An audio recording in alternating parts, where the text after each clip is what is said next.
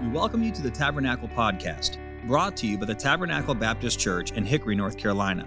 If you'd like to learn more about Tabernacle, you can visit our website, tabernaclebaptistchurch.com. You can find other sermons like this one on Apple Podcast, YouTube, and Sermon Audio. It is our prayer that God has used this message to be an encouragement to your heart. Luke chapter 15. I'm excited to share a thought with you that the Lord has put in my heart. Uh, my prayer tonight is that God would use it to be a blessing in your life as it has been a blessing in my life as well. Let me say thank you to Pastor once more for allowing us to be here tonight and to minister in music and in the Word as well. We'll be looking at Luke chapter 15, beginning in verse number 1 when you get there. The Bible begins in verse number 1. Then drew near unto him all the publicans and sinners for to hear him. And the Pharisees and scribes murmured, saying, This man receiveth sinners and eateth with them. And he spake this parable unto them, saying, What man of you, having an hundred sheep, if he lose one of them, doth not leave the ninety and nine in the wilderness, and go after that which is lost until he find it? Verse number five of Luke chapter 15. And when he hath found it, he layeth it on his shoulders, rejoicing. And when he cometh home, he calleth to gather his friends and his neighbors, saying unto them, Rejoice with me, for I have found my sheep which was lost. I say unto you that likewise joy shall be in heaven over one sinner that repenteth, more than over ninety and nine just persons which need no repentance. Would you pray with me as we ask for the Lord's blessing on the preaching of his word? Father, we thank you so much for the opportunity to be in your house tonight.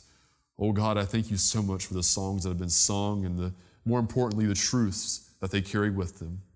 Thank you for saving our souls. Thank you for being a faithful God. Father, thank you for your word that you've given us here tonight. I pray that you'd use the truths of this message for the next few moments in our lives. Oh God, I need your power. I need your help. I may speak to the ear, but I pray that you would speak to the heart. Oh God, I pray that you'd help us to see Jesus a little bit bigger tonight. In Jesus' name I pray. Amen.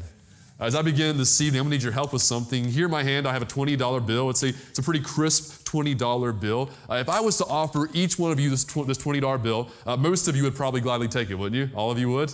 Okay, great. I know I would personally. Uh, let me ask you something. If I was to take this $20 bill and I was to, to crumble it up a little bit, uh, actually a lot, crumble it up like this, uh, would all of you would say you'd still want this $20 bill?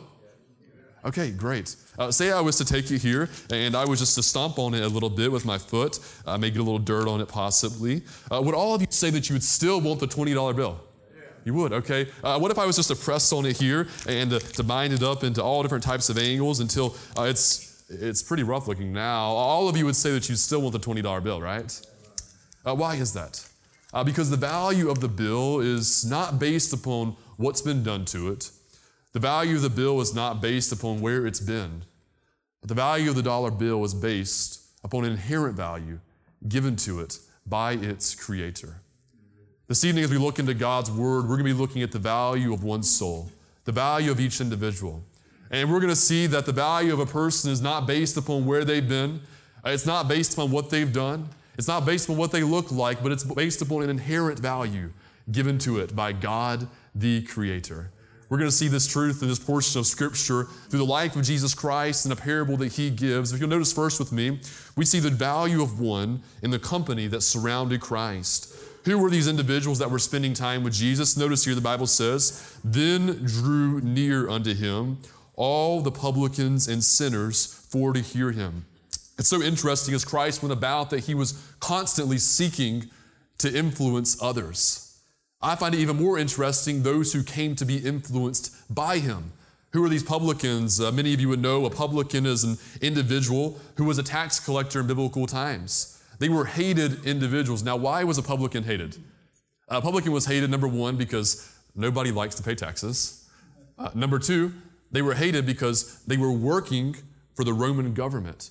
And as an individual that's Jewish working for the Roman government, many of the Jewish individuals felt betrayed that their own countrymen was coming to them and taking money. There was another reason they were hated, despised, because they were often dishonest. How were they dishonest? Let me give you an example here. Uh, as a tax collector, maybe they were responsible to collect uh, 12% of a person's income. Uh, and so they would go around and they would seek to collect this 12%. Now, an honest tax collector would maybe take 12.1 or 12.5%, right? But a dishonest tax collector, which most of them were, would go about and they would take 15, 16, 17%, and there was nothing that the people could do about it. And so they were despised, they were hated, they were seen as being some of the lowest of lowest in society at that day, and specifically by the Jews. The second group of people we see here that were drawn to Christ are the sinners. Notice the Bible says publicans and sinners. These were people that were once likely involved with Judaism. They had followed the ways of the law, they knew the ways of God, but at some point they had left that way. And they had went the way of the world. They were indulging their flesh into sins. These would be your prostitutes, your drunkards, the dregs of society, those who would be looked down upon as being the dirtiest, the lowliest. And so they were spending time around Christ. Here they were. These were individuals that were just discounted and considered lesser, but they are were drawn to Christ. I find it interesting that these people that were looked down upon, that, that nobody wanted to be around, wanted to be around this great individual, Jesus Christ. The third group of people that we see here in our text, verse number two, are the Pharisees and scribes. These were the religious elite, and we see here the, the accusation that's given. Notice the Bible says the Pharisees and scribes murmured, saying, This man receiveth sinners and eateth with them. We see here that they murmured based upon the fact that Christ was spending time with these lowly individuals. Now, they were always trying to find something wrong with Christ, weren't they? Uh, you know anybody like that? They're always trying to find something wrong, always looking for, for some reason to accuse somebody of something else. Uh, that's the way these individuals were, these Pharisees. And they were accusing Christ of several things here. They had this problem with publicans and sinners being around Christ for a few reasons. Uh, number one, they wanted to find fault with him. But number two, uh, they thought if Jesus Christ is spending time with sinners, if sinners are drawn to him, then there must be some type of sin within Jesus Christ. Uh, number two, another reason, they had added much to the law. Uh, and so their minds, they had developed this system of religious elitism that's not in the law, but they had added to it. To where they thought that they were higher, and if, if you as an individual spent time with somebody in the low class of people, then you yourself would also become part of that low class of people as well. Now, was this biblical? It wasn't. It was extra biblical. Uh, they had added to the law. Could I say today, we got to be real careful of those who add to Scripture, who add to the law in their pride? That's what they were doing here. And so we find this accusation is given. Notice with me here. This man receiveth sinners. They accuse Jesus of spending time with tax collectors and drunkards and the dregs of society and ministering to and influencing those that didn't have it all together. And you would agree this evening that Jesus Christ was guilty as charged. He did receive sinners. He did spend time with those individuals that were broken, that were messed up. The accusation given here, spoken with such power, spoken with such might. But could I say today, these are words that have such power in our lives as well, that Jesus Christ received sinners. I don't know about you this evening. I sure am thankful that Jesus Christ received this sinner, aren't you? That he looked past our faults, he looked past our failures, and he saw a soul that needed what he had. We see here the accusation given Christ receiveth sinners. These people were broken, but Christ received them. Why? Because every soul matters to God. These people were looked down upon, but Christ received them. Why? Because every soul matters to God. These people were hurting. Uh, they were hurting from the inside out. But the Son of God, Jesus Christ, received them. Why? Because Jesus saw their soul and said, You matter. Oh, what a joy to know that the Christ that we know receiveth sinners. Why? Because every soul holds great value in his heart and in his eyes. We've seen the company that Christ kept, but secondly, here I want you to see in this parable the concern for the sheep. Now, what is a parable? A parable is a, a heavenly truth given through a earthly story. And so here Jesus emphasizes this point that every soul matters, every individual matters through a story about a shepherd and his sheep. Notice the Bible says, verse number four, he asks this question What man of you, having an hundred sheep, if he lose one of them, doth not leave the ninety nine in the wilderness and go after that which is lost until he find it? You can look right here. It's commonly thought among historians that a flock of sheep was about a hundred sheep. Uh, and so here the story is given. One sheep has went lost out of the 100. A 99 are still in the flock. A 99 are still in a place of safety. 99 are still under the protection of the shepherd. 99 are still in green pastures. But there's one problem. One has went away. And although 99 of the sheep are still in a good place and in a good care, that shepherd will not be satisfied. Why? Because that one sheep has left the care of the shepherd. He's destitute. He's gone. He's utterly defenseless and helpless because he's not with his defender. And so, what does the shepherd do in this story? The Bible says here, it shows us that he will go out, uh, he will search, and he will do all that he needs to do to find this one lost sheep. How long will it take? He doesn't know. He'll pack his belongings, he'll gather his material, he'll get ready to make the journey. It could take days going to the brussel, to the thickets, to the, to the briars, searching and searching and searching. And, and this shepherd will do everything that it takes to find this one lost sheep. He'll search and he'll search and he'll search and he'll do whatever it takes. Uh, 99 are still good, but that one's still lost. And he'll seek till he can find it. Why? Because that one sheep holds great value in the heart of the shepherd. Could I say that again? That one lost sheep holds great value in the heart of the shepherd. Uh, why is this significant to us as individuals here today? Because the Bible says in Isaiah chapter 53, verse 6, all we like sheep have gone astray. We've turned everyone to our own way, but the Lord Himself hath laid on us, Him the iniquity of us all. Just as that shepherd seeks after the one sheep that's lost, so Jesus Christ left the glory of heaven. So Jesus Christ came for us did Christ leave us in the wilderness? Did Christ leave us by the way? He didn't. Jesus came. He, he searched and he searched and he searched and he knocked on our heart's door time and time again. Uh, the Bible says it this way uh, He came to seek and to save that which was lost. Why? Because our soul mattered in the eyes of God. Uh, I'm sure and thankful that 2,000 years ago, He left the glory of heaven. Uh, he left being there to come to where we were and seek after our lost soul. You see, that's the glory of the cross. Uh, that's the glory of Christ. Uh, he not only seeks after those that are looking for him, oh, but he seeks after those that have turned from him are by the way. Why? Because our soul matters to God, because our soul holds great value in his eyes. We hold great value in the heart of the shepherd. Uh, lastly, here as we look at this third point, uh, we see the we've seen the company that Christ kept. We've seen the, the seeking of the shepherd, but now I want you to see the celebration of the found. Notice with me here, Luke chapter 15, verse number 5, the Bible says, And when he layeth it on his shoulders, rejoicing. And when he cometh home, he calleth together his friends and neighbors, saying to them, Rejoice with me, for I have found my sheep, which was lost. The value of one, the value of each individual, has been seen in the way the shepherd seeks for the sheep. But what does he do when the, that sheep is found? How does he respond? How does he act? Does he take the sheep? Does he does he take it and does he, does he mistreat it? Does he scold it? No. That shepherd takes that sheep, and as the Bible says in the book of Psalms, puts oil on it, carries it on its shoulders out of its place of destitution. And as he comes, he's rejoicing personally. Oh, that shepherd's so happy. That shepherd's so relieved that this one lost sheep has been found. But then as he comes to his neighbors, to his friends, he begins to call from afar He says, Hey, come with me, come with me, rejoice. Uh, don't let me rejoice alone. Uh, this one lost sheep is now found. Oh, don't let me rejoice alone. This is a great thing. And here's where Jesus Christ turns it all around. Let me ask you a question. Who is he speaking to? Who to him to hear? Uh, who, who was listening in on this conversation? It's the scribes, right? It's the Pharisees. And here's what he's saying. Notice what the Bible says here in verse number seven. I say unto you that likewise joy shall be in heaven over one sinner that repenteth more than over ninety and nine just persons which need no repentance. What is Christ saying? When a person gets it, when a person receives truth, when somebody gets saved, there's rejoicing in all of heaven. Pharisees, scribes, something's wrong with this picture. You're supposed to be the religious ones, the ones who are closest to God.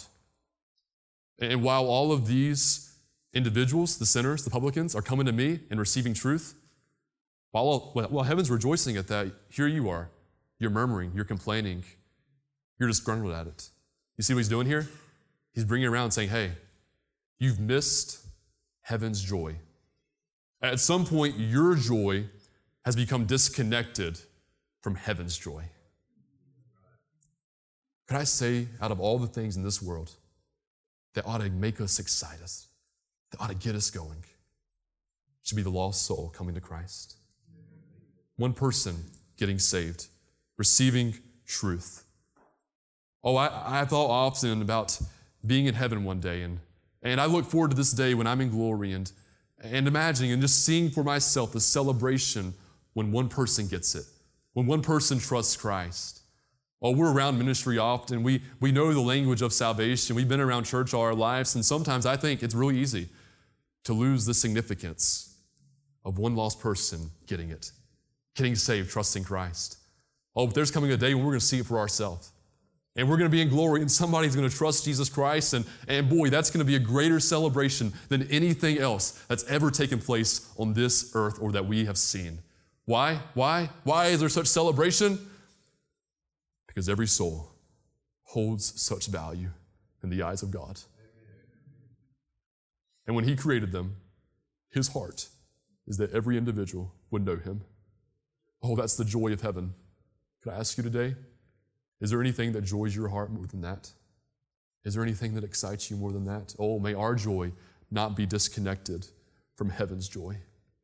The value of one. We've seen it in who Christ spent time with. We've seen it in the seeking of the shepherd, but also the, the celebration of the found. How does this truth of the value of one apply to our lives as individuals? A couple applications and then we'll be finished. Number one, we should seek to see people with the same value that God places on them. Can I ask you, what gives a person value? Is an individual's value based upon how much money they make? Is an individual's value based in their personality, the charisma they carry, their position of influence in this world? No. A person's value is based on this fact they were created in the image of God and are loved by them. Now, when we get a hold of this truth of the value of one, it'll change the way we treat people, it'll change the way we live.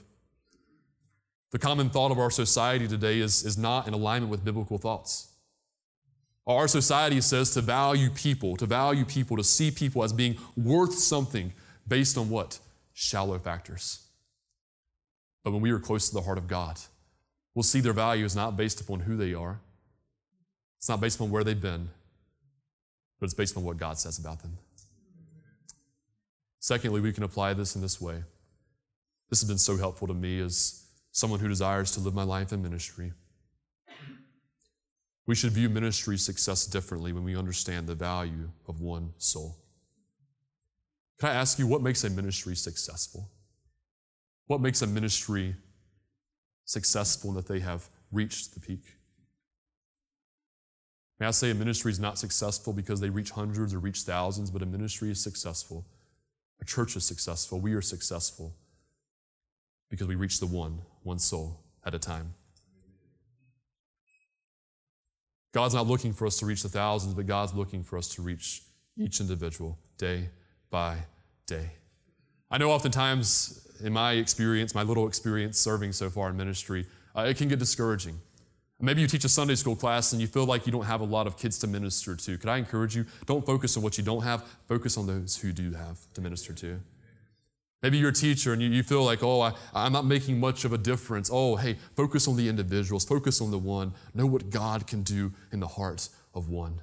Uh, maybe you go day by day, and maybe you try to be a good soul winner. Maybe you try to pass out tracts. Uh, maybe you try to, to share this message of hope. Could I tell you, hey, don't focus on who doesn't get it, but focus on, hey, I have another opportunity to present the word of life to one more person. Why? Because every soul is so precious in the eyes of God. They hold such great value. Uh, we desire to reach the multitudes, but how are we going to reach the multitudes? One soul at a time. Uh, may I say uh, that oftentimes we may reach someone and then we have no idea how God is going to use that one that we reach to reach another. Focus on the one, focus on the one. I read a story a while back that's been such an encouragement uh, to me. Uh, many of you may not know the name Edward Kimball, but in 1854, there was a man named Edward Kimball who was a Sunday school teacher. He had a young man in his class. This young man was an individual who, who was from a rougher house. He was rougher house, didn't carry his Bible to church, a little more on the introverted side. And so Edward Kimball had developed a burden for this young man in his heart. After praying quite a while for it, he, he decided to go to Edward Kimball's, excuse me, to, to this young man's place of employment. Uh, he was working as like a 17 year old boy at a shoe shop. Uh, and so as he went to, to the shoe shop, he shared the gospel with this young man, and, and that young man got gloriously saved. He focused on the one. That young man's name was actually D.L. Moody. D.L. Moody went on to become one of the greatest evangelists in his time, reaching many with the gospel. He influenced a man by the name of F.B. Meyer, who became a London pastor and, and went on to reach many. He went preaching. Uh, God used F.B. Meyer to reach a man by the name of Wilbur Chapman. Wilbur Chapman was discipled, he was led in the ways of God, he was taught the Word of God.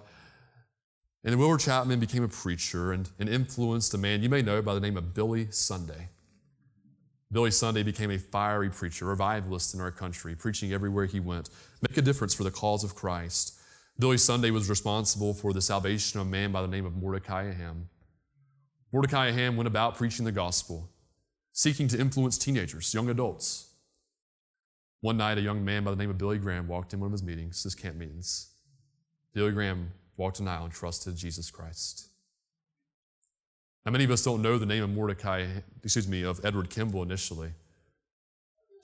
But we do know that God used him to reach one, then those ones reached many others as well. We have no idea every single day as we go about the individuals we're reaching, how God will use them to reach others. Lastly, here, we should rejoice daily in the love of God in saving our souls. And when we understand and see the value that God places on us, even though we're so unworthy, we oftentimes look at people and say, What do you bring to the table? But God looks at it and says, Hey, it's not what you bring to the table, it's what I brought to the table. And when we get a grip on that, all the songs in church we sing about salvation, they mean something to us, don't they? we read about the Bible, we read about the cross, it's not something we're just going over once again. We're thanking God, God, thank you for saving my lost soul. Thank you for seeing value in me. Nobody else in this world may value us, but I am sure I'm thankful that God sees value in us as individuals. This evening, may I say the hope of our country, the hope of America, is not in another great politician the hope of America is not in the financial markets going up again, doing something great, but the hope of our country, the hope of America, is in a person by the name of Jesus Christ. Amen. And how are we going to influence this world? How are we going to change the world? Uh, how are we going to change North Carolina and the surrounding areas? One soul at a time with that message. Let's determine by God's grace, 2023, to ask God to use us to reach the next one. Thank you for listening. We pray that God has used His Word to speak to you today. If you'd like to learn more about Tabernacle, you can visit us online at tabernaclebaptistchurch.com. There, you will find additional information about our church, opportunities to partner with us financially, as well as other resources that we hope can be a help to you. May God bless you, and thank you once again for listening.